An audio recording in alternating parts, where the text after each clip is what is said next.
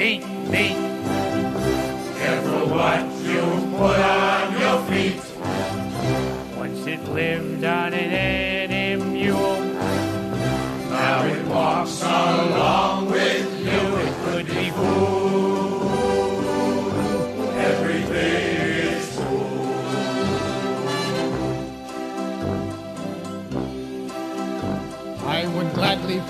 Tuesday for a hamburger today. He would gladly pay you Tuesday for a hamburger today. And now it's time to sit back and enjoy the Two True Freaks Internet Radio Broadcast.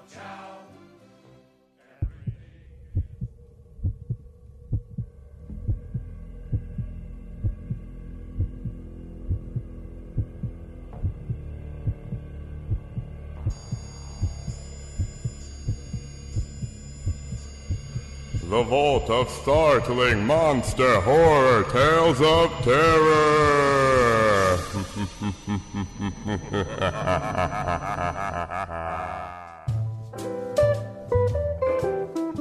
Hello, hungry, hungry horror hippos.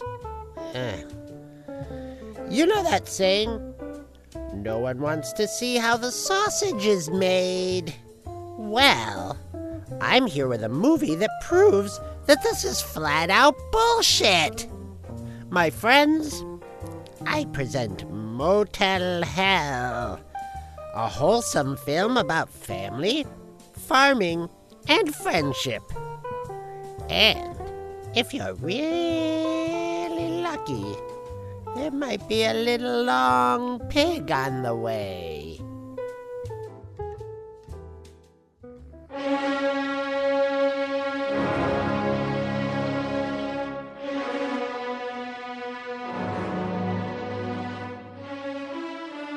Hello, everyone, and welcome to the Vault of Startling Monster Horror Tales of Terror. I am one of your co hosts, Mr. Luke Giaconetti. Would like to thank everyone for downloading and listening to the show. But uh, I'm not the only guest here tonight. In fact, there's several guests all checked in to this particular establishment. And right to left across your podcast dial, I have my brother, Mr. Jason Giaconetti. Meat's meat, and a man's got to eat. This is very true. This is very true. Also checked in right down the hall is my good friend, the hair metal hero, Chris Tyler. Edith, oil me up. Let's get greasy. uh, struck a little close to home for Hero, I'm sure. And then uh, uh, in the room, caddy corner from uh, from that Chris is that other Chris, Two True Freaks OG, Chris Honeywell. Do you think I'm doing this just for the fun? the line I was gonna use was gonna be, "He's There's gonna so be my old man." Get it? Or uh, So- these reds are too strong. We better find a place to crash. move, Or, move. she your sure like assets. that old dog. Yep. Move your Fuck that assets. is dog good just like a also. hug.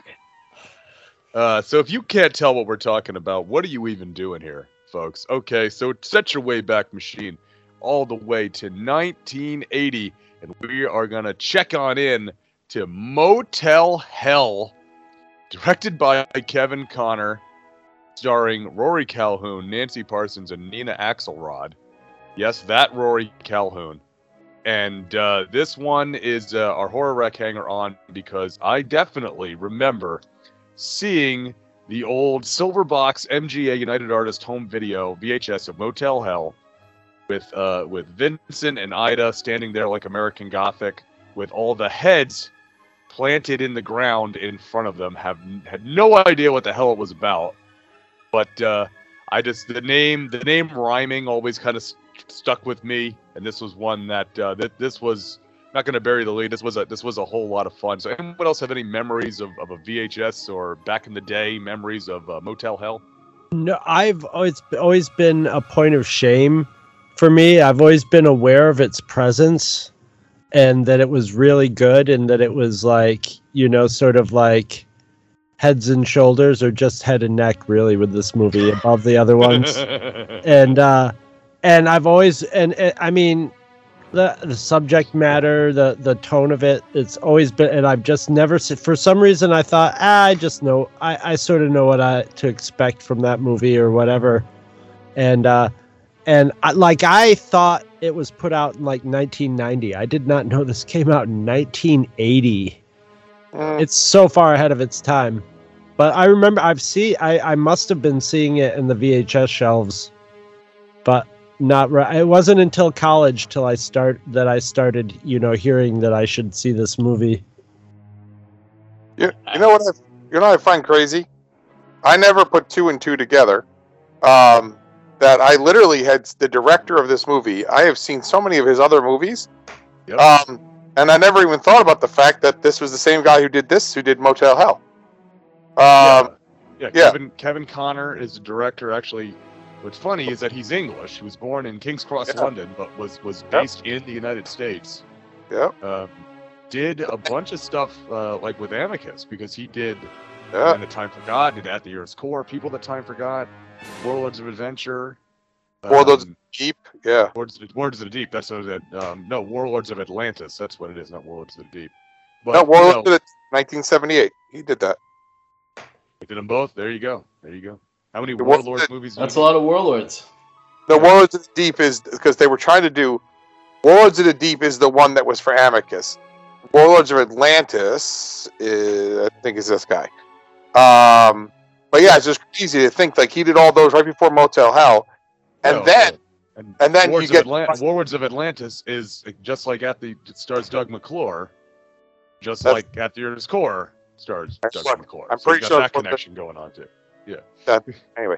But then, like, then I get to like more recent stuff, right? Like recent, like into like the later 2000s. Uh, a Christmas Kiss too. I think I've seen that. Because you know, that's what happens when you start having people come on and start directing like uh, Hallmark movies. That's definitely a Hallmark movie. And the Cookie Mobster uh, sounds familiar as well. Um, but yeah, those are from the 2000 mid 2010s. Anyway, but yeah, Motel Hell, 100% is a uh, um, a, a movie that you would have seen on uh, if you went to a mom and pop video store. There was a copy on every friggin' shelf, um, you know, kind of thing. Like every every mom and pop store had had this movie at least once. Because why? It did really probably. Re- excuse me. It probably did really well in rentals because the cover looks crazy enough where people are like, ah, let's give it a shot and rent it, and it's a good movie, and then you're like, okay, like it's just one of the movies that kind of kept going and going and going. Um, I know when I was mentioning to my buddy, um, who's, you know, he grew up in the, uh, um, his family grew up in the restaurant business, and he had he had comic book stores and whatever kind of. He's like, I remember that movie.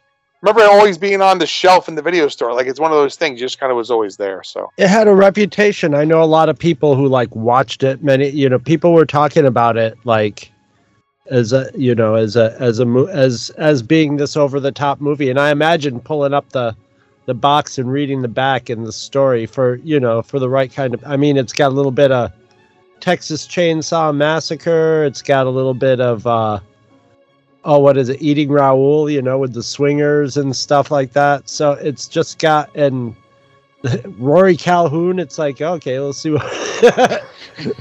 well, we're and and I mean, this has got to be like kind of a part, like role of a lifetime for Rory Calhoun as far as like an interest instead of just like a you know a. A, a singing cowboy, or you know, a, the whatever you know, probably stereotypical roles he used to wear, work for a character actor this is like this is just you get to chew the scenery you get to be like completely crazy and have like weird motivations and live with your sister and stuff. It's just you know there's just so much fun to be had with the his he, he and he and the sister those roles are just so juicy Oh yeah. for for fun. And they and they are both really good actors char- especially character actors. And they they put a lot of layers to it. Like the sister could have been just sort of a scenery chewing bad guy but they they you know they give her they give her a little you know they give her a little bit of brain you know it's it's really good What What's funny, just real quick about about Rory Calhoun is after he did this, he would go on a few years later. He plays the same character in both Angel and Avenging Angel. I think he plays Cowboy Kit, if I'm remembering my my Angel movies correctly, and that that's a chance I've got that wrong. But I just think it's great that he's in. He he actually comes back between the two Angel movies, and then a few years after that, he's in Hell Comes to Frogtown. Well, that's the most important Oh. film of all time. So Yes, That's the thesis. That's my thesis. this is my It's a- thesis, man. the The- so king. I, I do I, I must say so the thing with motel hell and the thing about really any type of movie that uses or story that uses this trope. And we're not we're full spoilers here okay? The idea of using human flesh instead of you know some type of livestock to to make your meat product the question i always ask is and I, and I wrote this note down is human really more cost effective than pig or cattle? Right? That's always the question. It's like is it really easier to, to make human taste palatable than it is to raise animals that have been that are this is what they're here for is to be livestock. And i love the fact that this film completely sidesteps that. Because it's not that he's doing this for money. He's doing this because this is this is his this is his legacy. He's going to save the planet. There's not enough food to eat and there's too many people. And he's Yeah. solving both problems at once. It's that it's And- that beautiful down home wisdom And it's from not greenville because- which which cracked me the hell up considering where i, I, live I was wondering if you were gonna. Greenville. and it's this is it's clearly not- not, the same greenville i'm just putting that out there but it's, it's it's not because his meat is people. It's because it's got the right proportion of people in it. Right. Oh. he's a craftsman Yes, It- exactly. he does it for flavor yes, it's no, not yes. because it's cheaper he does it for flavor which i As love as someone who works at a restaurant, I understand that aspect of him. You know, yeah and he's got all sorts of stuff going on for with him. He's like he's he's got li- like a little religious streak in him. But I love. It reminds me of uh, Tourist Trap, which is which is way lower budget, but it has like Chuck Connor, someone who's usually plays a good guy in Western movies, and he just comes off as the jovial, you know, good, you know, country, you know, good-natured, simple country farmer. Well, he is. A, he's runs a sideshow, you know, off the road attraction or something, but still that same sort of salt of the earth character who's just sort of very friendly and and open and and that's what what what he's playing it because he he's doesn't feel any guilt for for farming the humans he's just jolly about it and so he doesn't Yeah. come off as being guilty of anything. He comes off as just being this kindly kindly but quirky old farmer. And nobody's going to question much because they don't they want the meat to keep coming. But like this came out and i was before we were doing this like i was talking talking to hero i'm like this came out when i was watching like empire strikes back. I like this is like this is like the forerunner of like texas chainsaw massacre 2 and oh uh, yeah. and uh um evil dead 2 and with that that that Evil- that, that that place where it goes over the top you know right Yeah. around the 90s you know. In like 88 to 90 it starts happening where people were very humorous and like over the top and just le- and lean in, leaning into as many ridiculous different um uh, return of the living dead was another one. Well return of the living dead was later on in the 80s it was a little further ahead or less ahead than this but th- i always thought this movie came out around 1990 i like just by the look of it the way it's filmed its su- the, its subject matter you know a more uh, a more you know sort of humorous take on texas chainsaw massacre. I mean there's even chainsaws in there and you know there's a it's a family and, and it you know and i and i don't get to say this often but you know shout out to the grind bin saw you hack because there's vincent wearing the pig head years Yeah. and years before any of jigsaw did that right so there you go but and it, and it just perfectly rides that line of between comedy and, and horror you know because Mhm. it's it's funny but then they're you know when their feet when when when the, it's it's it's that great like horrific and hilarious when they go into the you know into their garden and just all the heads start waggling and going "Rah, rah, rah." it's ridiculous but it's also then you think about it for 10 seconds it's like yee jesus the thing is also it's to me it's kind of fascinating because so th- this was written by Robert and Stephen Charles Jaffe and they're you know uh, Robert Jaffe has uh you know he wrote this he wrote a few other um you know uh, uh you know other horror movies and stuff like that they're him and his brother but it it's it's well thought out you know we always say with a you know sign of a good screenplay is it, it answers the well what about question and the what if question Mhm. and this, this does. It's not just oh we're killing people and we're we're smoking them. It's like no they're they're it it, they they they handle it like you would expect farmers to handle it, right? What do you do? You you plant them, you cultivate them, you grow them, and then you harvest them. And it and everything is thought out. This is not some new idea. They've been doing this for how many years? It's just routine for them. So I, I do like that it does kind of answer some of those questions, and it does it and it shows you right it shows you them doing it because it's nothing to vincent and ida this is not anything new this is routine we see them going through it and it's a practiced thing for them right it's not concocting something else or whatever so i, I do love the parts that you say in the garden where it's just you know this is what we do okay we got to go Well- tend the garden now he's just sort of going about his business. I think Ida had a little bit of awareness that what she was doing was kind of like bad or transgressive or something. And she liked it. She got a little bit, Yes. you know, she got a little bit of like, you know, she she like was kind of violent. You know, she wrestle around their brother when he'd come in. You know, when when the sheriff would come in and stuff and and they, they but they didn't play her off to be like the muscle i always thought she would be like the muscle in the in the movie but she's just a, a character but yeah she definitely is in like gets a little more twisted joy out of she's like singing a little song and he's just sort of like going about his work and he's getting joy out of it too but he's getting wholesome joy out of it because Right. he's even more insane it's it's you know it's it's that joy that that you know a, a farmer gets from cultivating well and creating something yeah you know? job, well done it's art exactly It's not just my job, it's my art in my life, and I do it with joy. So Nancy Parsons as as Ida, she she is great in this. She she looks like she's just having an absolute ball in this movie. you I've know? never seen her in anything that she's been in, whether it's Star Trek or Porky's or, or this, where she she genuinely seems to enjoy doing what she's doing. yeah, doing. she's one of the greatest face actors. She's got she she puts it right on her face, you know, like she like especially when she gets like her big thing is like steely eyed reserve.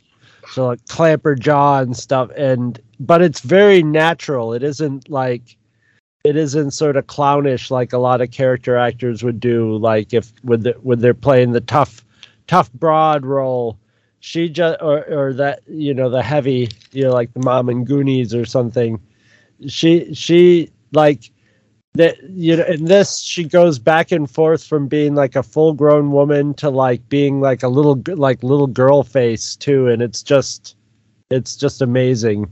She and rory calhoun are having a just a hoot with this. They must have been that's why Hero, Hero was saying like it's kind of long but i was thinking they just didn't want to cut anything out of this because they were probably having s- there, there was probably so much fun now i'll read a story about it and it was hell on set but like it Yeah. looked like they were having a riot Oh yeah, it really does.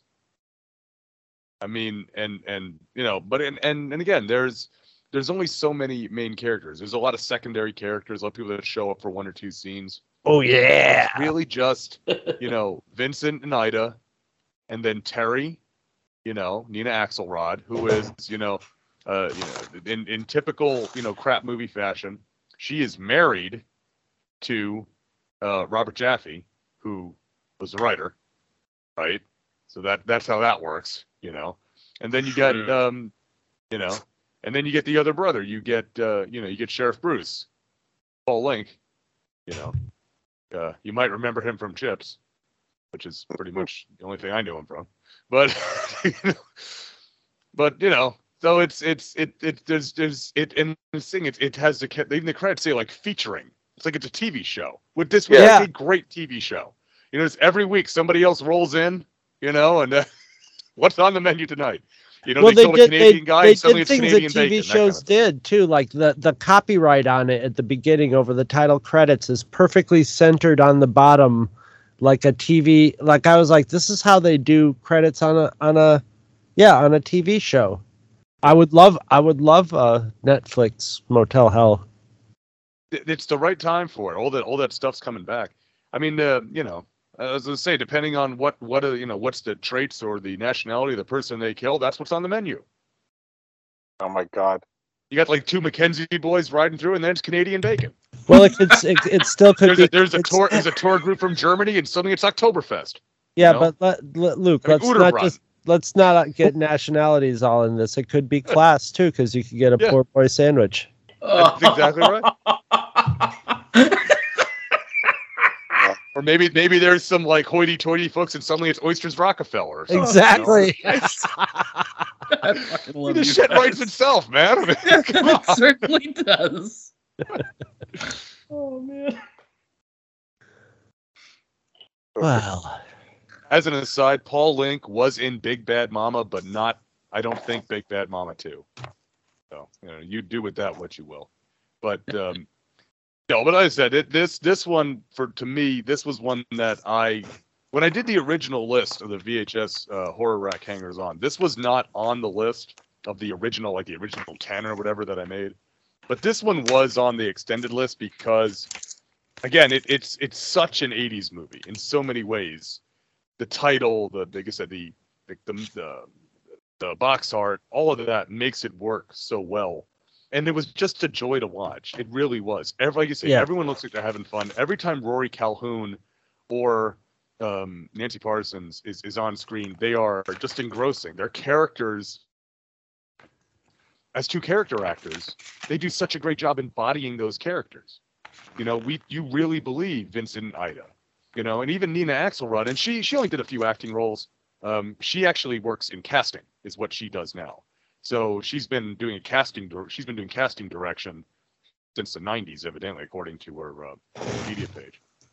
But even she is believable as you know the naive little girl, and you know that that she kind of falls for the the simple down home charms of Vincent, which is kind of that that's kind of nuts. That whole thing. well, her But- boy, her boyfriend in the movie is kind of a. Di- it seems to be kind of a, like kind of like too old for her and kind of creepy and scuzzy too. Mm-hmm. You know, he's a biker, and so yeah, she's got definitely got like she's got her daddy issues.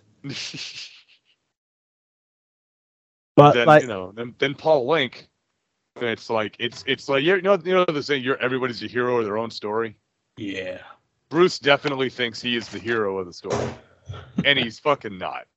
So no, he's the biggest doofus ever. I eh, but I love it how they like routinely take him from from menacing to doofus and back and forth and back and forth, and you're wondering how like you're wondering when are when are they going to tip their hat and show that the sheriff's in on it too and all this, but like that and then you know there was one time when he was like hey you're the one of the biggest cannibals of all and i'm like okay we're good but no he is still just like the sheriff and sort of takes his jobs you know he isn't rounding up meat for him like you think that it's going to turn out. He's just kind of dopey and, and like and it's funny because she just totally rejects him but the minute that like farmer vincent goes sour she's just like bruce bruce. Yeah.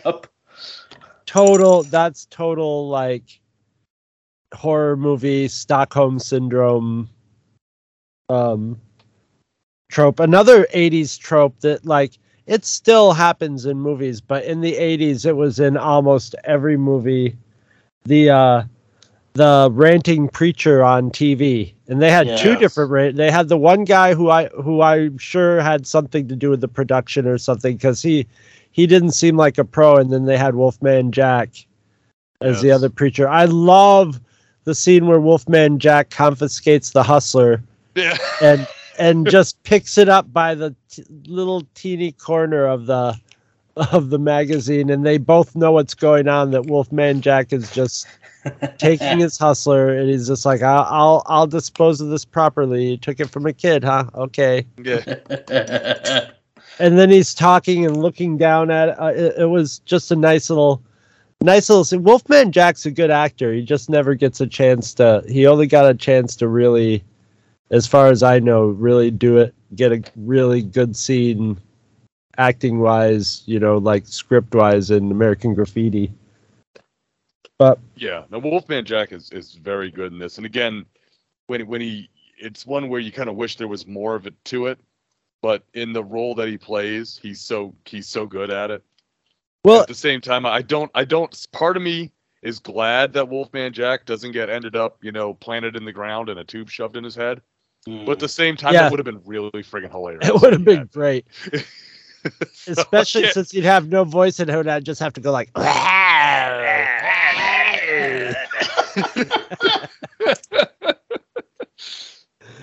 and then like at the end have him ju- you know like a, a post scene of him talking through one of those like our voice box like i'm back on the air Ow. One of the things Luke mentioned uh, was the the pig head that uh, that Vincent wears, right, with the chainsaw, Yep. um, which obviously we know has uh, reared its head again more recently. Um, the reason why that kind of, I mean, besides the fact that obviously we we've seen it come up again in uh, the Saw movies, uh, it actually was on the cover of Fangoria, which is crazy. I'm it's it's it's I'm I remember that cover.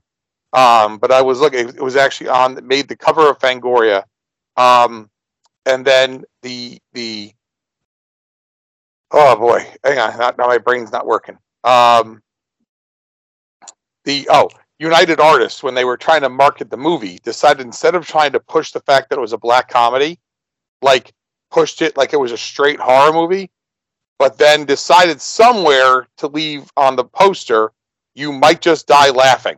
Like I, I I'm just saying quality control. They're not exactly up to par at uh, at UA. Um, so just throwing it out there. But yeah, but the cover this maze. I'm trying to remember. It's it's it's. I'm trying to remember what else is on the cover at that Fangoria, but it's definitely him with the the pig head on. Um, but it's it's pretty. Not to say famous, but it's it's pretty well out there for a Fangoria cover. So It, it- it's a great image, right? Yeah. With the pig head and the chainsaw. I mean, again, Yeah. it looks like it's from, especially especially looking at it. I think in in today's context, right? You know, post saw, but not just post saw, but post the the whole, you know, animal head mask thing.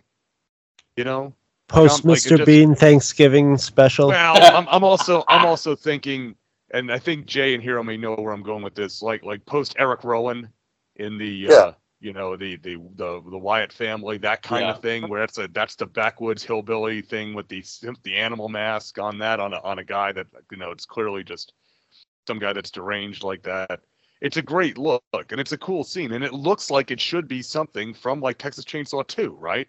Something Yeah. from something a bit more serious than it is but it works because it's still perfect for the character and that scene and it's a very striking visual image of, of him in the mask with the chainsaw and again and in a, uh, this this is six years after texas chainsaw but it's, we're not at texas chainsaw 2 yet Yeah. so it definitely evokes that sort of especially the meat packing imagery of the pig head Okay, so I found the cover. Um, it's him in the in the coveralls. It's, it's with the giant chainsaw. This a hundred. If you didn't know better, you would hundred percent think this is Texas Chainsaw Massacre stuff. It's issue number nine of Fangoria at a, an astounding cost of a dollar ninety five. Oh man, the good old days. It says, uh, "Win a Howling T-shirt." Special preview: The Howling. Then it has uh, "He Knows You're Alone." Uh, plus Terror Train, Kirby's, Thundarr, and more. Ho- Motel Hell, Beauty and the Beast with chainsaws, and then up top, the Elephant Man, uh, and then Progress on Conan. Wow, this is taking you way back. A lot of shit in this issue. Yeah. So uh, I'm I'm about to get pretty local here, Jay. Talk about the Elephant Man. All I can think is Kudak, right? Oh God. I am Doctor Danimal. I cut it out of. Well, and then his foot got friggin' jammed under the steering wheel, and he backed over everyone's stuff. He almost killed Sam. Oh, that was God. So bad. For those of you who are listening, we're sorry. That's all I can say. Yeah. I thought But you were talking about some local celebrity at first, like Oh, Chef did no. commercials and stuff. It's like, oh no, this is just their friend who almost killed him. No, it's not a No. friend. Not a friend. Not a friend. Not a friend at all. Almost killed. Fuck that guy. yeah. He almost Well, killed no, me. he did. He did almost. He did almost run over several people in the parking lot when his uh, his false leg got jammed on the accelerator of his car backing up. I would I would like to state for the record, I swear to God, I am not making this up because No, I witnessed not. it. I saw it happen in front of me. I grabbed somebody as he coming. I pulled someone out of the way. He ran over bags. He hit bags and stuff, and it jumped the curb. Oh, it was a fucking disaster. I, that he managed to not nail anybody uh, with the car or another car. It was actually it, was insane. Um, but yeah, so yeah.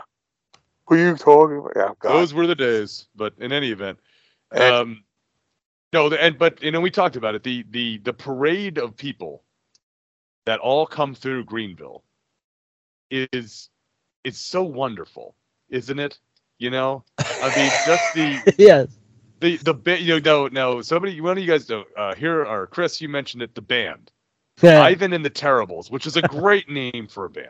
Their song Right. wasn't too bad. Their song they were listening to, which I guess was their, I'm guessing was their own song. It's not too bad. I, I was digging it. I mean, my my kids and I play a game where It was better than a- you ate out my soul. my kids and I play a game where we identify, you know, phrases or or, or, you know labels that could be a good band name.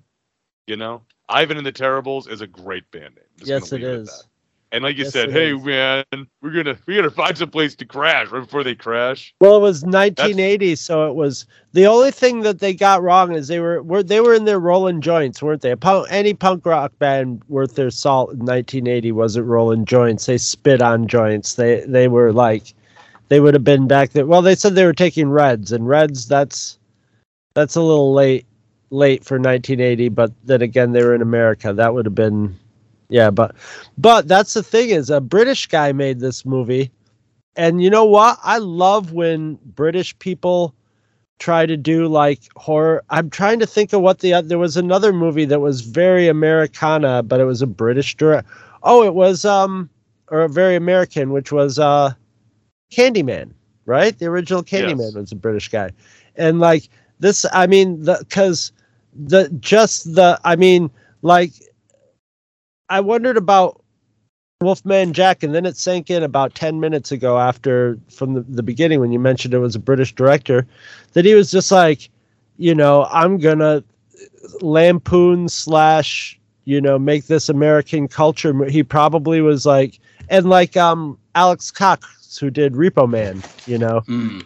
and and so they take have this take of a foreigner in America, but at the same time he's like, I'll get Rory Calhoun. He's a very American actor. Who else?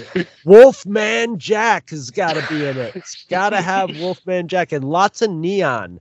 Like we'll make all the titles in neon. So too. much friggin' neon. Woo. Neon, neon, neon. Everything's everything's lit in gaudy red and blue, which I love. I love yes. movies lit like this and filmed like this. And uh and he did all these shots where you could tell they had a circular set and they just had the camera in the middle as a character would run go through the set like in the meat house and the smokehouse and stuff and all these like great circular shots where everything was lit really just beautifully. And and you know when you started paying attention the the set design was oh mm, magnificent. More it's more american than like something an american directors would do. It's just it's just beautiful. They were sort of like this twisted american gothic couple. Yep. And, Yeah, the, the po- and I said the yeah. poster art evokes American Gothic to that extent, Mhm. and and it's it's a great it's it's a great uh, callback, right? It's a great. Not no, because everybody knows American Gothic, right? I mean, should. that's that's such a you know. So it's a it to to use that imagery to is perfect for it. Again, especially considering the subject matter. Uh, but beyond the band, you know, we do get, you know, um, we get um, Terry and uh, and her her boyfriend Bo, who uh, is, is they're the on the, the couple on the motorcycle, and you know they get taken care they taken out there. That's that's pretty good. I do like we get the two the two ladies that obviously were out there working the ski slope, as it were. you As it were. And there's a whole little story going on there that we never find out. Yep. You know, which I love that. You know, It was Yes. just He a had vehicle what? for nudity. you know. It reminded me in a weird way of the first the the first of the new Halloween movies with the kid and his father talking in the car and just having this like nuanced non-horror movie conversation, you know, Yeah. in in the car. And there's a, yeah, theirs was like from a whole different kind. They they were driving out of a whole different kind of exploitation movie yes. into a, a Yeah. completely different. They were going from jiggling their boobs in the snow to getting their getting their vocal cords cut out and planted in the ground. And Well, they had to go move all the cows out of the way. That's the big problem.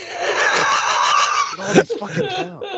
They look kind of weird. They look, uh, but I like that because they're she's like they look. They they actually did what real people would do. Like those cow, those cows look, you know, just like your your brain trying to, you know, wrap itself around why there's fake cows in the road. well, I think we just, just hit them. I'm not hitting them. You hit 'em. Yeah, I just yeah, we've all had that conversation. You don't want to. You don't do. You don't hit a cow. You, you're gonna lose that every time. Yep. again, not not to go super local, uh, but there was a time when I was had to pick up Luke, and we are coming home um, from his ex, well, his girlfriend at the time's house, who lived down the road from my girlfriend at the time's house, and we're coming, and there's fu- someone put fucking rocks on the road on Yes. this little tiny road, and there's nowhere to turn around. And I'm like, what the fuck do we do? And I'm like, I don't know, get out, move me. He goes, I'm not get out. I'm like, I'm driving the car. So it got right up onto the rocks. Luke jumped out, moved the one rock out of the way so we can get through.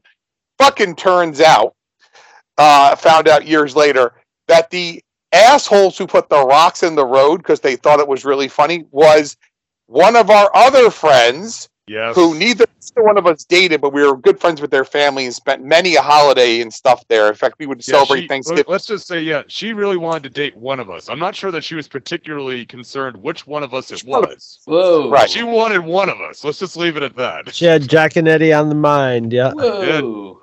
Hey, well, Jack, you never go back. Everybody knows Yeah. that. Well, the thing is, I mean, just to be blatantly honest, it turned out years later she's like, "Oh," not-" and they were they were really either drunk or high or both, and they thought it would be Yeah. really funny. And I was like, "Are you fucking assholes? We're the ones who had to move it." She goes, "What? What's the possibility of that happen?" I go, go, "I don't know." hundred percent, clearly. They- they- yes, yes, obviously it's hundred percent because it did happen. Like, you know, she goes, "Well, I figured I don't know. It'd be fine." I'm like, "Were, were you waiting on?" Because I look, Luke's like, "Someone's gonna wait to jump us," and that's literally what we thought was gonna happen. Or it was was- going to be a bunch of kids like around the corner watching and then be like, "Brah!" and run away or something. But No. yeah, No, with, with the, the the fact that this road had no lights on it, it was the the road got real narrow. It was the real. This looked like a kill zone, like perfectly. But I was Look ready to. towards the kill zone, please. I mean, I, I could see Luke the whole time, and whatever was happening, I was ready to hit whoever it was with the car. The the the red super uh, hatchback was ready to be used as my fucking um you know Death Race five thousand machine. You know, I'll be I, I could be Doctor Frankenstein or whatever. He, right? That is that Death Race five thousand or whatever. Uh, Death Race 2000. Yeah. 2000. not five thousand. Fuck it. Wait, way too much. Two thousand. Let's go. That's Powerman 5000 you're thinking. I don't know five thousand. Yeah, it's, it's, it's all the fucking chemo. Did you know Power Man 5000 put out like 17 albums? That's that's Yeah. like eight seventeen too many. Just, Do you know that Mrs. Zombie must be so proud of her two Right. boys, Rob and Power I know, Man. right? I always thought, I told that to Kelly, and she's like, "Really?" And then, of course, they mention it on Octane, and Haley goes, "Huh, that's really weird." And I go, "Why?" She goes, "I don't know. I just never thought those people were related to each other. Because why would my daughter, who had never heard of these people until I put them on the radio, and think who they were?" But I was like, "Man, those must be really weird conversations at Thanksgiving." Like, I don't know, Rob. why? Why? It's like, uh, man. So Well, well, on those since- they're trying to keep the peace. Yeah, Since you you know, guys yeah, are you know share- Sherry sharing- there, and she's got like some kind of like a tofu vegetarian turkey or something, and she's doing her best, but it's like you know, the boys just want to fight. the, the best, the best part is this not, not to get too far afield here. The best part is I saw a picture. Um, it was it's Sheri Moon Zombie something. It's it's one of the things, whatever. And she's clearly in a Target, and I'm looking at the Target, going, I think that's the one in Bethel, because which again, because they do have a house in Connecticut, and Yes. shot at the at the Bethel Target because our buddy John has run into her there and then fanboyed out. So um, it's just like she was looking at lamps, and he goes over. He's looking at lamps. He's like, he's like, how's it going? And he's looking, and she's kind of like waiting for him to be like, you know, weird about it. And he's just looking at it. He goes, okay. And he's trying to, f- he's just trying to act cool, but it's like he really had to make sure it was really Sheri Moon's.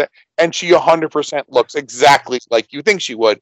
Um, you know, so So since we're sharing teenage stories, I got one that that tangentially yours was moving yours was keyword. moving something out of the road. Mine's similar to another aspect of that story where we had a bridge that we could it was right off a, it was right on a main road, but we would we would jump off the bridge into the water because we knew it mm-hmm. was super deep there and it was quote unquote safe, although many people have died jumping off that bridge. Oh, Jesus. And one day, one of my friends just was like, did it. He's like, I'm going to do a cannonball. And he does this gigantic cannonball. And when he went under the water, the water just turned blood red, like oh no, this Mm. bloom of blood uh, red. And like, we're like, oh, fuck. And he comes up, he had jumped into a submerged dead cow. And it Oh. just, explo- it just exploded underneath him God. That's and he was God. okay, but he was all like, He wasn't like- okay. Well, He's he not was- oh no, he was he was not okay. He was spit, He was uninjured. and screaming, and we pulled him out, and he had like we just we were like, okay, he's like, I only got a few scratches, I'll be fine. But he ended up on antibiotics for a long time Oh, because would those think so. scratches were so like Wait. horrifyingly infected. antibiotics is one thing. He's in, and therapy and Nobody got therapy in my town. That was just they, that became cow- like his the- defining epic story that he told The everybody. water He- cow can't hurt you. Water It- cow is not real. oh my god, he jumped into an exploding cow. into a dead cow that had probably been under there for quite a long time because it was soft. It was soft. It just blew up when he hit it. Oh, A my mouth. fucked up. But just the moment of adrenaline for all of us up at top when you see your friend go underwater and then you just see like jaws, like A pool of blood. blood. But well, the blood came sort of rushing up from down underwater. So there's my cow story. So we got moving stuff out of the ro- road and a cow story. So we covered both that aspects of that. Oh my god. Oh my god. Yeah, that I mean, there's probably still kids in that town that are like 15 years old. And then there was a guy who jumped through the dead cow. They still Uh, talk about the dead cow. they still that it's such a small town that like they still talk about everything that everybody did that was cool ever in eternity. I heard so many distorted stories of kids that were, you know, five years older than me that like, yeah. Oh god. How do you think how do you think of jumping into a dead cow? Weird, wild stuff. Well, it's a good thing you're drunk, Ed. Too drunk to feel pain, sir. If we could, if we could have just waited forty years, we could have had it all on our cell cell phone footage of it too. Oh my god. Yeah. I could just see that. Hey, hey, everyone! This is Chris Honeywell, and welcome to Jackass.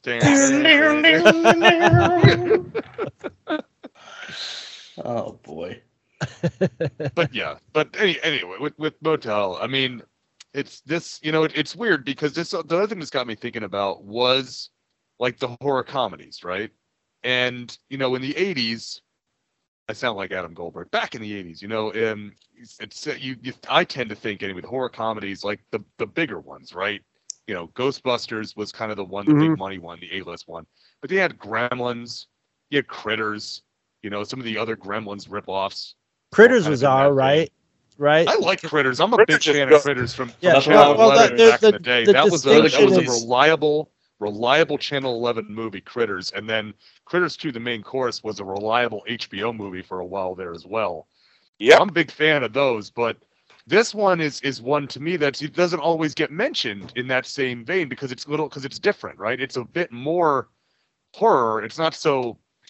It's a bit more subtle in some ways with the comedy aspects. It's very funny. I found this movie extremely funny while watching it Oh, for the podcast.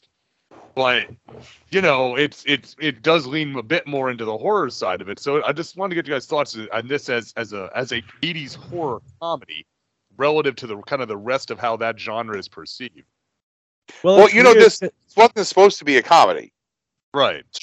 Just throwing it out there. Originally, this was supposed to be a straight up horror movie, and Tobe Hooper was actually originally attached to direct it. Oh Jesus! And what happened Makes was so much sense.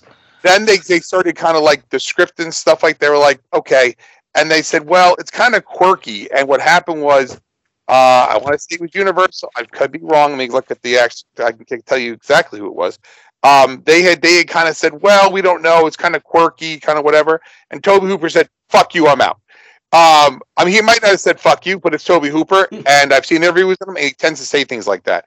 The same way he also had said that he once was in the middle of a Sears, and there were so many people around that he wanted to grab a chainsaw and just cut them all apart. And then we got Texas Chainsaw Massacre. yeah, it was no, I can't blame him there. Tobe Hooper was originally going to direct a movie for Universal, but when the studio balked at the kind of uh, bizarre project, Hooper departed. That's much nicer. I like the idea that he said, "Go fuck yourselves." Um, yes. So what happened was originally this was more of a straight up horror, but the idea was still, and not as funny that he was. They were in the ground. All the the kind of the basic concept of the movie was exactly the same. It just it was done more straight. I honestly, I don't know if this movie works as a straight movie. You know what I'm saying? I it think could. this- I, it could. I don't think it would be. It would be. I would be like, you know, this is a very inventive horror movie because it's got like all these. Uh, it's even got like a, uh towards the end. It's got a zombie movie element to it. Yeah, for a hot stuff. second.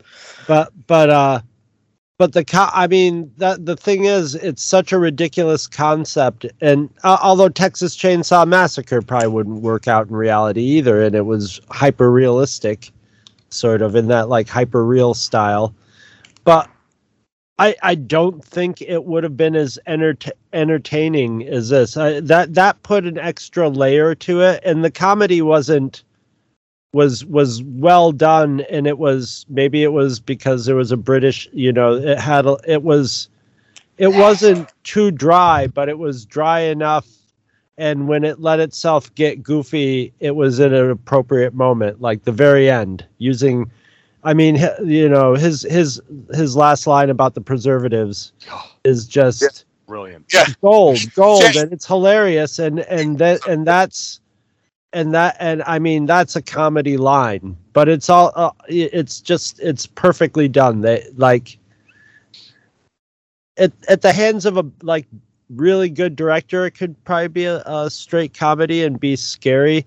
But just the idea you know i mean this one can dispense with stuff like you know how can you catch that many people and stuff. This guy just goes to this guy whenever he wants to go to the road he just goes to the road and grabs the most like dregs of society you know it's ridiculous. But they just don't they don't bother to like you know, he just does it you know and it makes it it makes it funnier but it's not funny in a in in like um um herbert west type of way you know that that sort of way it's it's it's it's a drier more it's yeah i was surprised how little gore there was it, it definitely earned its r rating in nudity yeah, well, because nudity's free. Um, you, you you have to pay No, for it. nudity, nudity costs you about fifty bucks, but when you're married Right, to a right. screenwriter, Fifty know, bucks, you're that's- overpaying. pretty- Twenty-seven bucks and a ham sandwich from Craft Services. I'm good to go. Full you frontal, want- baby. you- that's it. You again, shout out again to Grandma. You want both halves of that fifty? You know, that's how you get it done. You know, so, Well, all, all I was saying is I don't know how well this works as a straight up horror movie. It's too close to Texas Chainsaw, uh, year uh, by by way of years. People would, of course, and if Tobe Hooper's connected, people, of course, uh, you know, compare it to Texas Chainsaw. I mean, if you remember, uh, what is it, Eaten Alive? Is that the one with the hotel with the? That's that's I always get this one and Eaten Alive mixed up Yeah. as an aside. I always do. Eaten Alive is a Tobe Hooper movie, right? Right. So you can have another Tobe Hooper movie, but a hotel where it's where it's just it's just it's like you took two different Tobe Hooper movies and mashed them together. Like it, it didn't it wouldn't have worked. And and the reality of the fact that Texas Chainsaw was still not was still too close. And we aren't in the middle of the see, this is 1980. We're not in the middle of the slasher boom. Like we haven't we've had we've had Halloween and and uh, well depending when this came out we're talking about having uh, Friday the Thirteenth, but we don't have all the Friday the Thirteenth sequels yet. We don't have all the other slasher movies that started coming out and in you know at the right prom night and like like um you know I've got now I'm blanking the other ones, but like all the other ones that even yeah. Kind of started. No, but you mean the, the first ones all kind of were like you know it's more serious, but then you started getting into the less serious ones. It's like you know it's it's like you can get to Texas Texas, Texas Chainsaw Massacre two is eighty six. That movie is certainly not nearly as serious as Texas Chainsaw Massacre. Not even close. No, it definitely. I, I think it was definitely like I think that like a lot of movie. I I there's a local uh, local guy here who writes. Di- well, he wrote in the '90s dime novels and stuff, and they were great. They were ex- exploitation horror novels, but they but he was like a really funny weird guy. So they had a really twisted edge to him. But then when I was watching Motel Hell, I'm like, this guy got all. This guy saw Motel Hell when he was in 1980, when he was probably like 19 years old, and like, and all his books have the same sort of dynamic. And th- I, I think, I mean, I th- this movie is so far ahead of its time for the way it deploys its humor and its over the topness, and uh, yeah, I, I I think this was a big influence, but it might not have been like as much on the the viewers as other filmmakers. Yeah. All I'm just all I was saying is totally see that. Um uh what was I gonna say? All I was gonna say is that like since we aren't in that like since we're not in the boom uh you know like the the, the boom period of like the uh you know the slasher movies. So because then you would get parody in yourself and stuff like you could see them saying okay well this is kind of like a send up to whatever but it's not. Like we're not there yet. So it works really well in that pre era like that there like there were movies inspired by motel hell. And the way motel hell is kind of done inspired again maybe not as much as like you know like obviously halloween and friday the 13th and whatever but there were those kind of um horror those slasher kind of ones that were sillier like that kind of had this not silly i shouldn't say silly that kind of had more humor aspects to them that were influenced by this you know kind of thing. This and obviously um you know the insanity you had with like um um evil dead. There's just a crazy i mean evil dead the first evil dead is serious movie but like, you get to evil dead 2 and it's serious Yeah. but fucking zany ass shit in there Yeah. you know things so but that's what i'm saying is the same way that you would have but let's face it reanimator could have been 100% serious. Reanimator works so much better because it's not like there's silly things in reanimator that make it like okay that's that's just funny but it's like it's at no point is it a comedy like Well, I mean, I, I, I think with like Reanimator and Return of the Living Dead, they were able to get away with so much more gore because they were being funny, you know, than they probably could have gotten away with if they just tried to make it as a horror movie and they would have had to like, you know, cut and cut and cut to avoid necks. I'm sure they had to cut and cut and cut, but like the comedy aspect takes a, enough of the edge out of like incredible disembowelments and stuff, you know, to like it's like a thrill ride, you know. Yeah. Well, and- and part of it though too, um, and and this is this is the the key of this thing, is that um, when when you think about like I mean, because again, I am sure there are a lot of people who maybe have have seen the cover to Motel Hell or or what or seen it listed on the thing of movies or whatever, and and have never seen it. right? Or I've seen little bits or pieces here or there because this is the perfect kind of movie and uh, for like um, Joe Bob's Big Drive-In, like kind of thing. I'm, Yeah. I'm sure. Yeah. I'm sure he's done this, right? I'm sure this movie's been on. It used to be on, um, um, fuck, Monster Vision, right? Was that what it was called on Yes. T- TNT. Yep. That's this is the perfect kind of movie for that, right? I mean, there's there's some nudity, so you got to like kind of blur shit. But like this is on USA Up All Night. This is on That's- like yeah, that's the other one I remember was up all night. Yeah, yeah with with either with Rhonda Gilbert Shear, baby. Rhonda Or Shear Gil- or Gilbert Gottfried. Gilbert Gottfried, either one of them. Uh, it's Gilbert Gottfried here, you know, kind of thing. And you're just like, that. That's a weird difference than Ron Shear, um, but you know, kind of thing. saying, but that's exactly what I'm. That's the idea. Like these things were. It, it fits. It's such a weird movie that if you ever truly saw it, you would remember it. But like, it's one of those movies that I'm sure a lot of people are like, I think I've seen it, or I, they've seen a piece of it. It's like um, there's a movie Luke and I have talked about doing on the on uh, Bots, Bugs, and Babes. Um, it's uh, um, the Hollywood Chainsaw Hookers, right? Yep. Where they have they like they have a chainsaw fight in that movie. Fred Olen I- Ray. Yeah, well, Onion Ray, yeah. we all know why they have a chainsaw fight in that movie because it's like it's a chainsaw fight with like a woman who she well she's she's not wearing a bikini. The the the the poster art shows a bikini. She's naked, and they're having a naked chainsaw fight, and she's having two. Cha- like why? Because Texas Chainsaw Massacre inspired all that shit Yeah. Right. And it works so well as parody at times, and it works well here. Um, I mean, let's face it, the chainsaw he has in his hand, that is not a small ass chain. I mean, he's using a No. chainsaw, but when he has the pig head on and the giant chainsaw, like, okay, it, the only thing probably more on point would be Driller Killer, for Christ's sake, which, yes. by the way, is was not saying worth Driller Killer or um, On point, uh, Slumber eh? Party Massacre. Yeah, or there's some horror mask. So I'm saying it's like the Driller Killer, not worth your time uh, to waste your time watching. It's it has a reputation for fuck all or nothing. Um, kind of. Thing. It was a video nasty though. But I'm just saying, it's Motel Hell. It, it has this this kind of it, it fits in this weird time before horror became parody and before it became box office, but it was still, you know, post TCM, post Halloween. You're you're you're you're out of the '70s and then the, the nihilism. There, I mean, it's for fuck's sake, it's made the same year as Maniac. For Christ's sake, Well, the thing also to remember with this Oh. that I, that I found interesting was that, and and you you kind of uh, gotten you this is what I think what you're saying here. This movie is self-aware before that was cool. yeah, Right, Yeah. It's it's Way self-aware before. of the fact that that you're in a, a, a horror movie before that was a thing. So, bef- you know, I'm not I'm not saying that Scream started that, but that was the popular conception, right?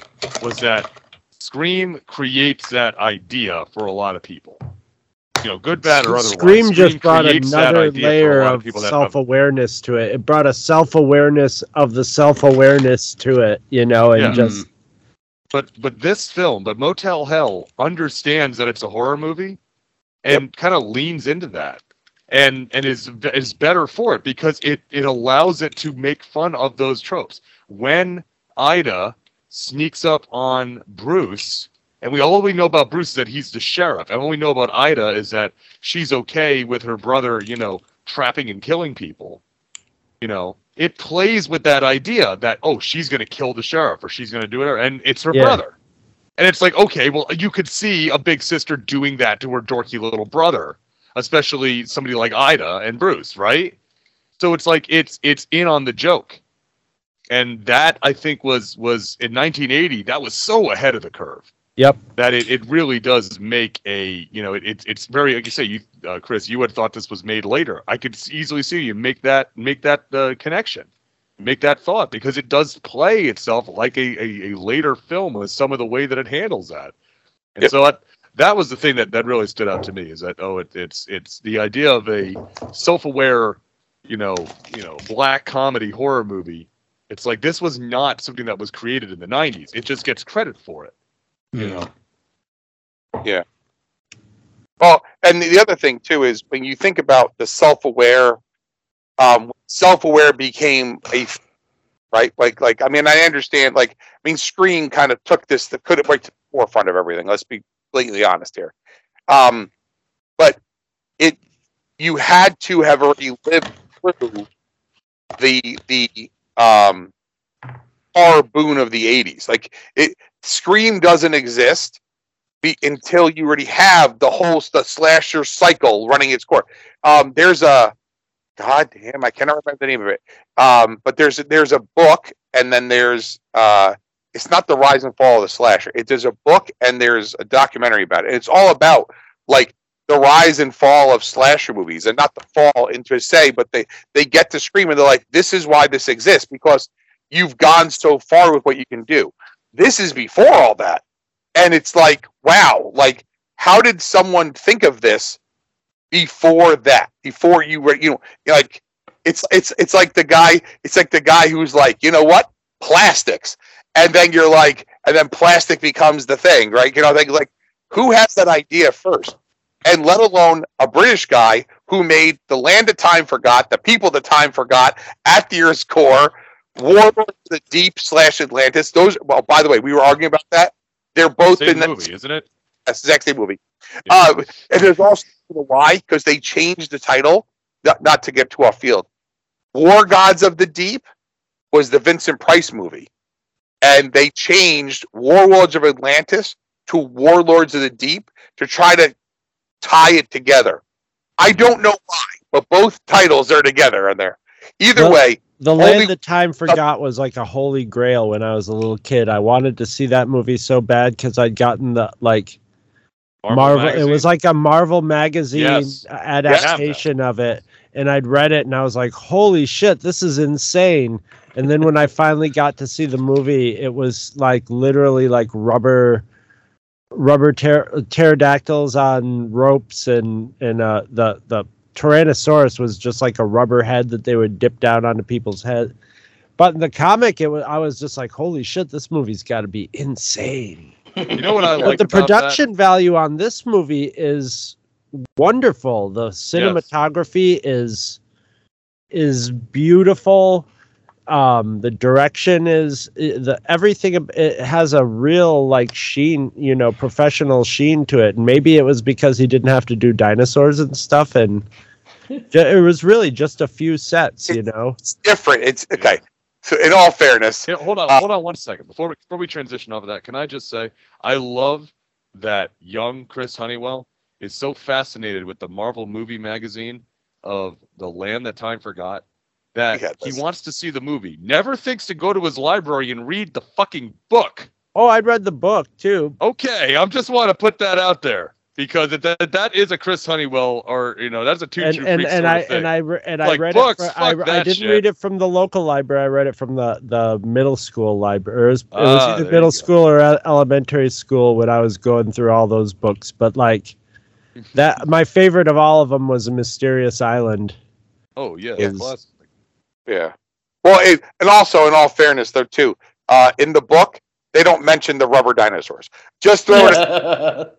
The Tyrannosaurus Right. struck upon me, but he was rubbery, that motherfucker. Well, I mean, by, by that age, I'd always known that the book was better than the movie, but I didn't understand that the comic could look better than the movie. you know? I was just like, if they show if they show this thing leaping out of the water and and grabbing someone off a sub, that's what they that's they they probably saw the movie and draw drew it from the movie. That's what I just figured. Well, there was the there was the, the comic book that was illustrated, but there's also Luke. What's that thing called? The the one. No, that, I think we're talking about the same thing. It's the Marvel movie magazine of the land that time forgot. but wasn't there I a have Fumetti? that upstairs. was- It's a magazine size. It's in black and white. It was I- like I've heard- it was like half like about the you know production, you know, the half Yes, like magazine exactly right. style. Yes. Yeah. Yeah. So- And, uh, see, I remember. I remember not. Um, I think it might have been you and Scott, uh, Chris, talking about this on some episode of of, of Comics, Comics. Monthly Monday back in the day, Yeah. talking about that specific one. And I remember saying, I have that. And Scott being like, How the hell do you have that? And I'm like, Well, my brother and I had it and I inherited it. And so there it is. And I still had mine.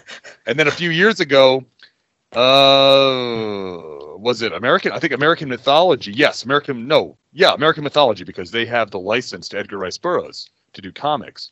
they reprinted it in comic format instead of magazine format.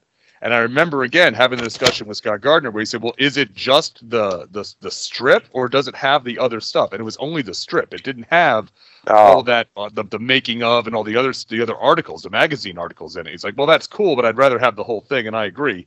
If you could if you could have reprinted the whole Yeah. thing, but apparently I guess it was a rights issue for doing the other material in it or whatever. But Marvel yes, I, I just, I just wanted to make that comment. I'm, I'm glad you were reading Burroughs as a, as a middle schooler. That's that's a good It- call. Bur- good job. Burroughs and Verne and H.G. Wells, I was just like going like almost alternating. My parents got me like the collected works of H.G. Wells. It was one of those books you know you see on sale at the Mhm. just The giant fair? volume of Yeah. H.G. Wells, and then I burned through that, and I'm like, what else is like H.G. Wells? Jules Verne, and then Jules Verne, and yeah, and just sort Yeah. of yeah. I was I was pretty similar. I didn't I didn't read Burroughs until I was older, but I definitely read a lot of Wells and, and Verne as a as a young man. Yeah, I think sure. I yeah Burroughs. I definitely if I'd started, I probably wouldn't have gotten into Burroughs if I'd tried to start it like at the same time I started like Jules Verne and and stuff like that. It's, I mean, uh, Burroughs seemed to be writing to to like,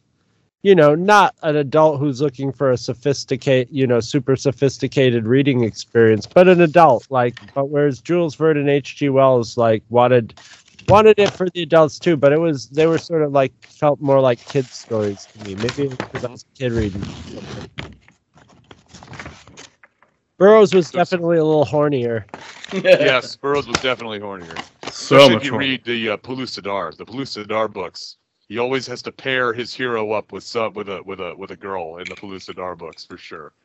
Um, so stay tuned for you know our, our spin-off podcast from from Verne to Burroughs, an adventure reading literary podcast coming soon Well- to this very network.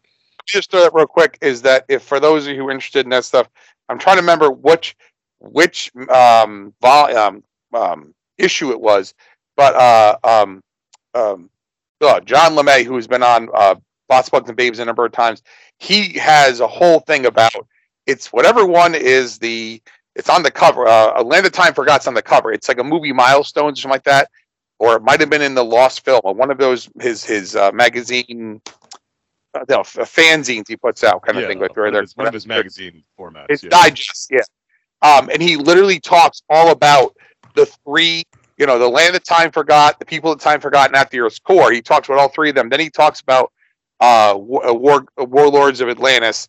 Uh, but he also talks about the unmade. and one of the issues, they talk about the unmade P- Pellucidar like movies that they planned all these things. They were all supposed to happen. They just, they just uh, Amicus was out of money. Like it just wasn't going to happen. They weren't going to have these things but they literally had all these things planned and they have the scripts for them and the whole nine. So it would have made sense to be the real trilogy. Yeah. Right? Which well, the I thing think, with, especially with Pellucidar, because at the Earth's core, the way that at the Earth's core the book ends, leads directly into the sequel. right. Well, so is the movie. all about David Innes saying, "Well, I've got, I'm, I'm prep, I'm prepared, and I'm going back." Yeah. So that that's what you do. Now the movie doesn't end that way. The movie ends without that epilogue. But it's a, it's not a it's not a logical leap to say that if you make at the Earth's core, Pellucidar is the next story, right? So The whole point was they were saying is at the end of at the Earth's core, when he because he, goes back to oh sorry spoiler alert for a sixty fucking year old movie, um he gets up to the surface right that literally when they get there he can go back. He's his whole idea is to go back and you know like there's got to be this like they're gonna they're gonna go back in and literally explore all this stuff. That's where the next movie was going, and that's where Pellucidar Right. was. Well, I'm saying it, yeah, and then as it in, and again for an even older book, the you know he goes back, he he, he goes to leave with Dian the Beautiful, and they end up taking the the body of the dead Mahar instead because uh, Hooja the Sly One switches the the packages out. And they get to the surface and immediately he's saying, Well, Professor Perry and I have gathered all of our books and all of our material. We're going back into the Iron Mole to go liberate the humans from the Mahars in Pellucidar, and I can go be reunited with Dian the Beautiful. So even Burroughs was like, "Dude, if you if you want to pay me, I'll write another one." You Yeah. isn't isn't what do you call um isn't it d- d- doesn't doesn't the professor stay behind in the movie trying to remember I I can't remember Peter Cushing I don't remember You might be right. On I that. wish It's- I'd I'd saved I it. haven't Bra- seen I haven't seen At the Earth's Core since I watched The Misty. To be fair, so it's Yeah. been it's been a couple of years since Yeah. I watched uh, the Amicus At the Earth's Core. By the way, for those of you who've never seen At the Earth's Core, the Misty of At the Earth's Core, well worth the watch. It's oh pretty. my damn- god, just Doug McClure eating the entire time is all that. I uh, Oh, oh, I had a garage sale score of all these old Super 8, you know, the Super 8 versions that they used to sell at the back of Famous Monsters of all the movies, and Yes. this score was one of them that I used to have, and I, re- I, I got a lot of money for them, but I regret so badly getting getting rid of them. I still have a couple of them. But like, oh my God, so many like classic monster movies, and the the art for at the Earth's core on the little little Super 8 box was so beautiful. Four color drawing. It was so great. But uh, so uh, getting back to At the earth's Core, we were talking about kind of the oddballs that run into this town, and you know, Hero, you made reference to this, the swingers. Oh. This is Yeah, of this course, right? How such a did we great forget little that? vignette, isn't it? It's it's brilliant. Yeah. I didn't know they were swingers at first. I thought he was just like creepy, but then it, it and then I was like, oh my god, this is totally like eating Raoul. This is like that. I and but that's an, that was that's another thing. A British guy's like, what's going on in America right now? Swinging, and it's always like some really dumb, beautiful, sort of beautiful bubblehead blonde, and then some really sleazy guy, and they were and they were great, and I love and but the uh the sister was sort of checking out the the bubble head thinking like oh maybe Yeah. because remember they Yeah, I had mean, her later Ida's- she was reading the hustler too Yeah. and yeah, that's uh, right. Ida's reading the Hustler also. So I'm I- sure I Ida gets reading- it for the. yeah so Ida- I love they just have all these little things Ida might be a lesbian or like who you know they probably weren't like an incestuous brother and sister because then they then you would have had like the mutant baby or so you know you would have had junior But she's clearly jealous of Terry. Oh yeah, for sure. But that could be just because you know she doesn't want anybody. She wants to be heir Yeah. to the meat fortune. well, that or even or that you know that that Terry is you know Terry's not good enough for her brother. It could be a, a, a you know, that too. Yeah, yeah, yeah. Just another saying, sort of thing too. You know. Where, where, in, where else I mean, would but, you? but the two the the line when Sorry, I just was saying. Where else in the world could you? Where else in the world could you come up with a line? Heir to the meat fortune. Just throwing it. to the meat fortune. I mean, that's like, uh, yeah, but uh, you know, that's. I mean, it, it's the the line that I loved in this is with the swingers when they're tying them up and they're getting all excited. Oh wait, and and uh, you know, she goes, "Oh, is this doggy style? No, ma'am, hog." That's fucking And she's fucking just like, oh, okay. Uh, and then, then they're just like, could, could you put your- could you put your arms behind your back? Oh, sure, sure. his smile, the smile on his face when when he comes in, it's just it's just awesome. Yeah. Well, And then when they come out of the ground, he's still in his weird little like see-through s- s- plastic This is tutu. my sex suit. He's in his Yeah, fetish gear, yeah. It, it reminded me a little bit. Remember the movie Foul Play with with Dudley Moore was like the conductor, but Uh-huh. like you know he invites her back to his hotel room and like the blow up dolls flying out of his his folding bed and They're called fetishes for a reason. That's all I'm gonna say on that. not only does he have a blow up doll, but he's got a blow up doll full of helium. That makes it better. Everybody knows that. Well, then you can then you can then you can suck the suck the helium out of Careful. her and pretend to be Yeah. a, a high Take a pitched. hit. I'm a dirty, dirty boy. Mr. Fry, is this where you sleep, sleep, and eat? Oh. Good Mr. Fry, why is there But yogurt unlike, in this but cat? I unlike a lot of horror that. movies, another thing I loved about this is this guy. He's just the the to- he. It's it's not like the Texas Chainsaw Massacre where it's just a death pit of though there's there's body parts but everything is sort of laid out well all his all his farm equipment is painted a bright jaunty yellow and is in very good shape and well kept the grounds are well kept and and Well, he takes pride in what he does. yeah yeah it, but that's He just usually not what you see it usually they try to set the tone by having it be just like you know an abattoir of blood and and and stuff but this is him like on his yellow tractor, you know, with the yellow wheel. I got yellow wheels. I paid it every year. It's it's it's wonderful. I love the big auger, by the way. And Yes. You mentioned you mentioned Driller Killer, and we're talking about Slumber Party Massacre. Uh, for you, for you folks out there, you want to feel really powerful? Go down to your local home improvement store and rent a handheld auger.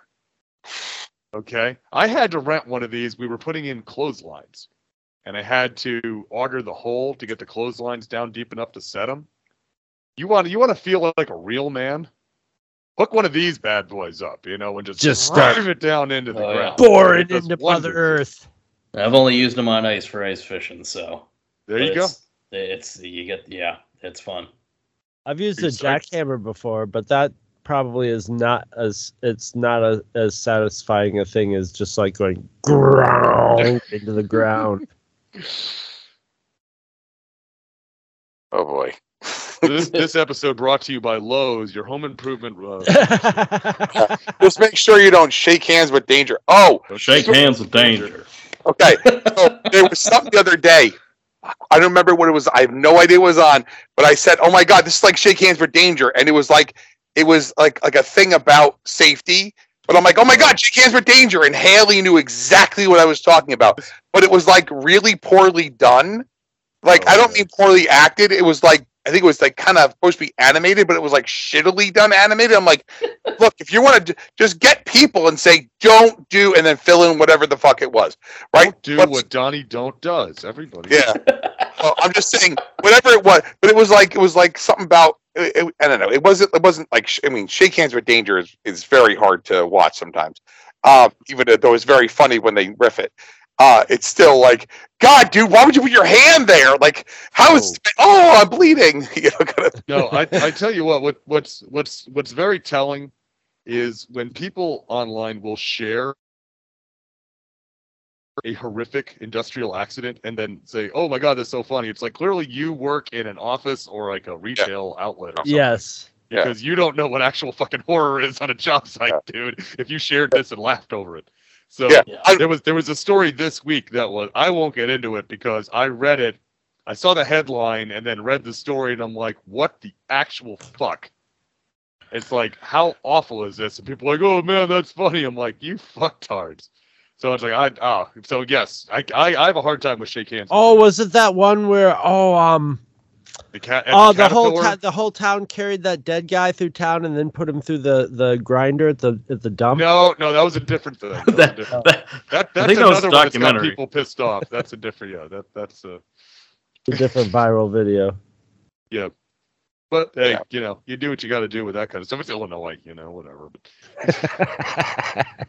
Yeah. it's like Well, it's like I I, uh, I made a joke one time about the state of Ohio, and now like my my older boy is, is references it a lot. And I'm like, fuck, you know. Now I got to deal with that for the rest of my life.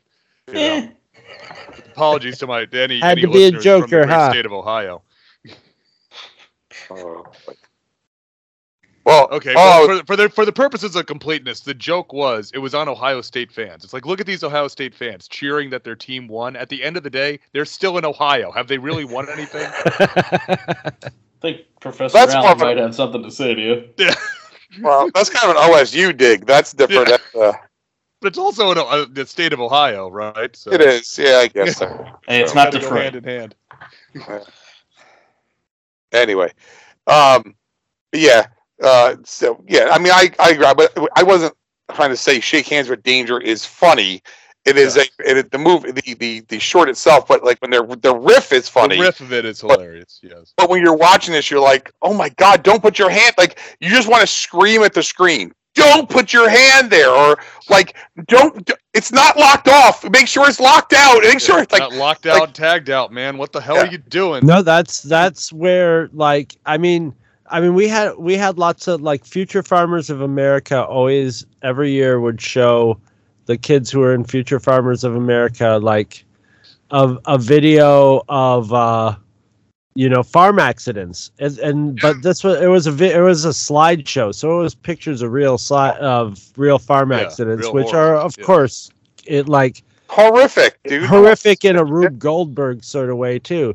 But like and but like Shake Hands with Danger is one of those ones where it's made well enough that it it goes into the land of like it's that's why it has so much life is it you know very rarely you know the most successful thing for a movie to do is to do what it sets out to do.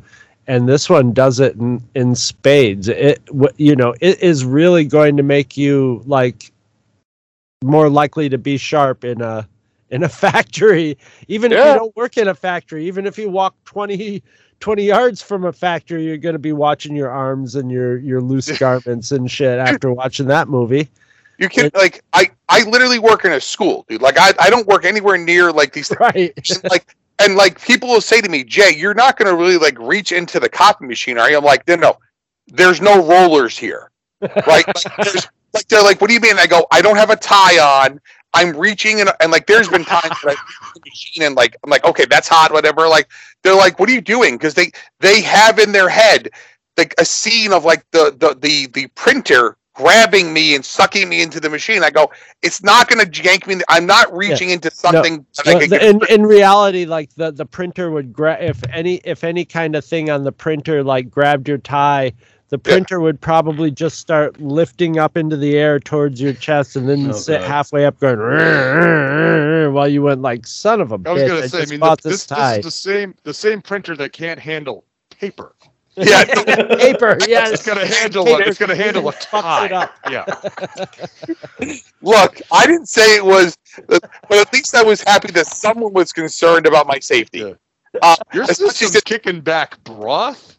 You know that kind of thing. I think there was beef broth in there. You can't handle broth. Um, no, but in reality is like you know, I mean, because they've seen me, they've walked into the thing, and I've been, uh, um, you know, upside down in the copy machine with a butter knife in my hand because that's the only tool we had. Jamming shit from there. Um, it's an old thing, you know, tools of the trade, and it's a, it's a, it's a dulled out steak knife, a butter knife, and a spatula. That's all we had, and we used the hot to dig And out the paper liked stuff, and we, We liked, loved it. we loved.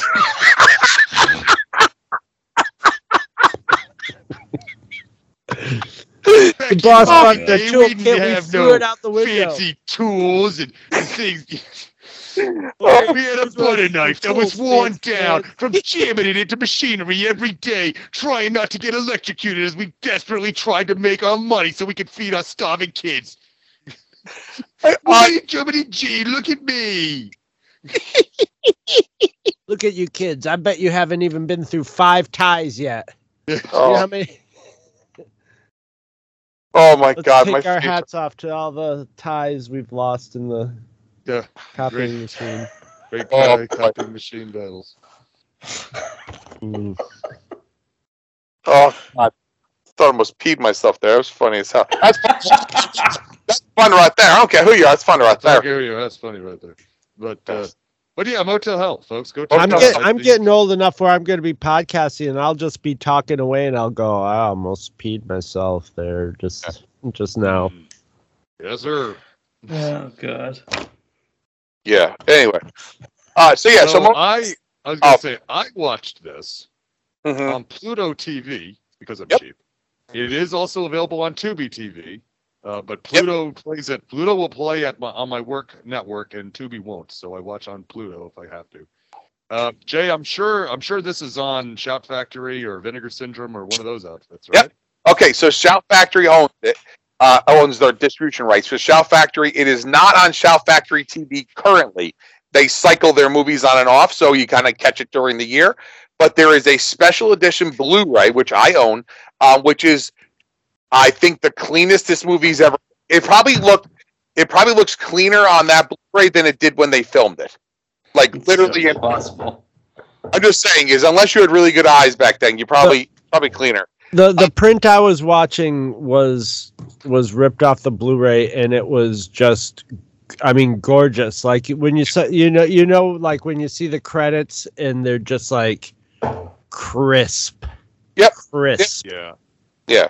So I'm just saying is so well worth your time if you if you can check it out. Um, if if you don't own the Blu-ray, uh, I would again the Blu-ray can run anywhere from, and if you're into collect Blu-rays, you might have it already. What will often happen is um, Shout Factory runs their sale at Halloween. They run a sale usually at the end of the year, stuff like that. They run sales where they where they, you can buy stuff and it's like half price and stuff. The where where I got mine honestly was on Amazon. They will run sales right around like pre Black Friday, kind of into Christmas. I know because a lot of times when I was sitting at like Sloan Kettering, I'm trying to kill time waiting for my scans. I'm on Amazon just banging around, kind of thing. Um, they'll do their three their three for two sale, and they will often do a Blu-ray three for two at near closer to the end of the year. I have scored some of the best collector's edition Shout Factory two disc sets with this with the the the week whatever and because you're like, okay, but Jay, this one's 1999 and this one's 1999. I go, yeah, but I found a third one for 1999, so I got sixty dollars worth of Blu-rays for 40, and that's a better deal than you would have got when they were fifteen dollars a piece. Plus, plus I'm getting prime shipping, so I'm just saying that's how I managed to pick up Motel Hell. I picked up uh, even ones like they'll do Vestron, which is how you get your War uh, Warlock and like Wishmaster and stuff like that. Like, so you just got to kind of look for the if you're into physical media. But the Blu-ray set is outstanding, and it's and I tell you, I cannot imagine. And I'm not saying they're not going to do a 4K, but I can't imagine how much better a restoration the 4K can look from what they was here. I think it's because Yeah. you're limited by what you have. You know, Yeah, at a certain point, there's only so much you can do with these things. right? I I almost yeah with something that looks like this, I almost don't want it to be too perfect. You know, I like it with a little bit of fuzz and grain to it, so at least I feel like I'm in a in a drive-in. But my whole thing is though, that is honestly, Chris, and Luke can attest to this.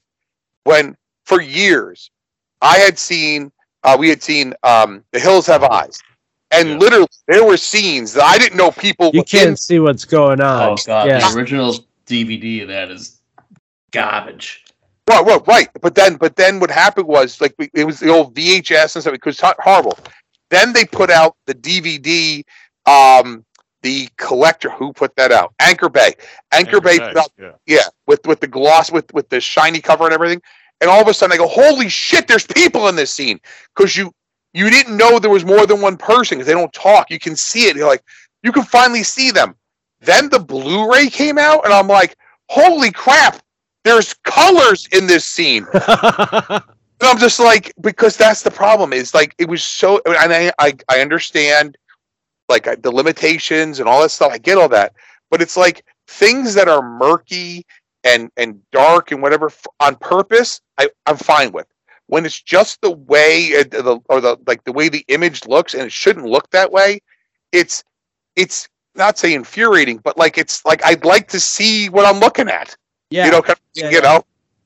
like Um, I would want to take I would want to take that that because like that stuff that's super you know when you get to the like you know just super fixed up Blu-ray you know remastered and stuff like that it's more like when you're watching it on your your TV it's more like you're watch you're watching the actual piece of film that's Yes. being backlit Yeah. but like when you would see it in the when you'd see Motel Hell when it came out in the movie or like in a drive-in or something, you're seeing a project. So I would almost want to take like my Blu-ray stuff and then just have a nice projector and project it just enough.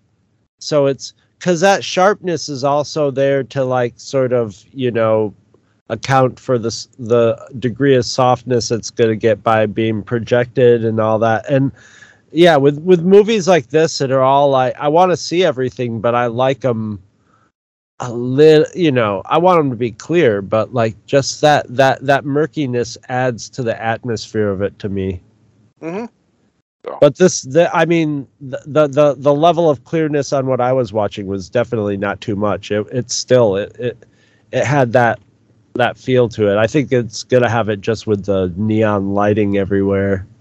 Mhm. Love it. And so many people do their student films with that neon lighting and it looks terrible, but when you do when you get it right, it looks just it's just so warm and layered. I love it. Yep. Like I said, it's what the hell's out there for your free consumption. It's uh, easily easy to find, easy to watch. It's a lot of fun. Just you know, this is one I say just get a get a you know get one of your favorite beverages and a big thing of smoked meat. Yes. Uh, sit down and have fun. That's what I say. I've had my eyes on you forever, and I still can't believe just what I see. Your face is like the morning sunshine as it sends its welcome out to me. I was so blinded by your beauty that I didn't think to realize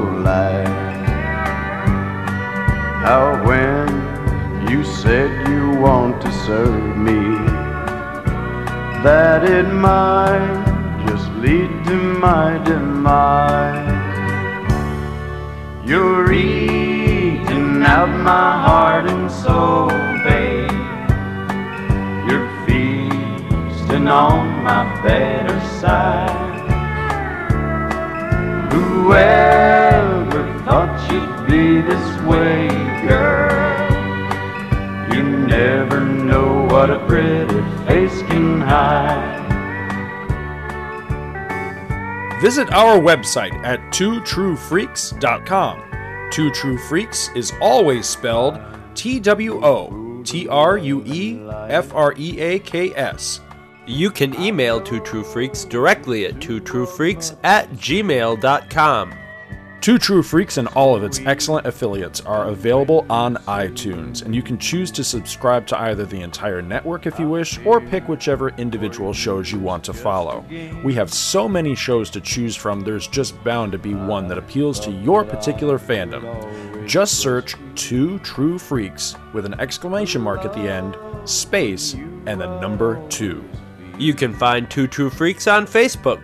Just search for Two True Freaks. If you ever leave your house and you actually have friends, why don't you tell them about Two True Freaks? If you've enjoyed our show, please won't you take a moment to rate us on iTunes? That helps others find the show too. Thanks for listening. And join us every Monday for new episodes of Two True Freaks.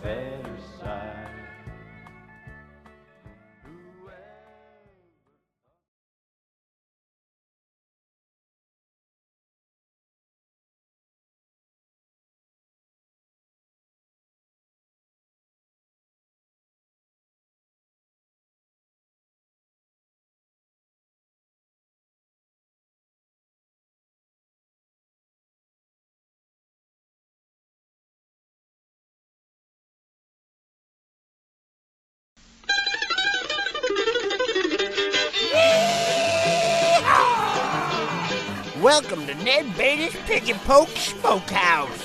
We croak 'em, poke 'em, and smoke 'em. You can't beat our meat, but you can sure as hell eat it. Nothing goes to waste. We serve everything from snout to where it comes out. We rub it, pull it, beat it, and heat it. You'll squeal like your dinner when we fill your trough with a steaming pile of one of the smartest critters on earth. Bring the young'uns. We'll give 'em our favorite pork duck egg. A gum licking suckling pig stuffed with a real duckling that's stuffed with a boiled egg. Ned Beatty's Piggy Poke is located in the DeMonzaville Pine Barrens and is only accessible by canoe. But ding diddly dang doodly doo, it's worth the trip. Tuesday nights are banjo karaoke, and Friday night is date night. So bring them saggy drawers and them pretty mouths down to Ned Beatty's Piggy Poke. Where you can get a poke and a squeal and a damn good meal. Please use canoes responsibly and always wear a life preserver.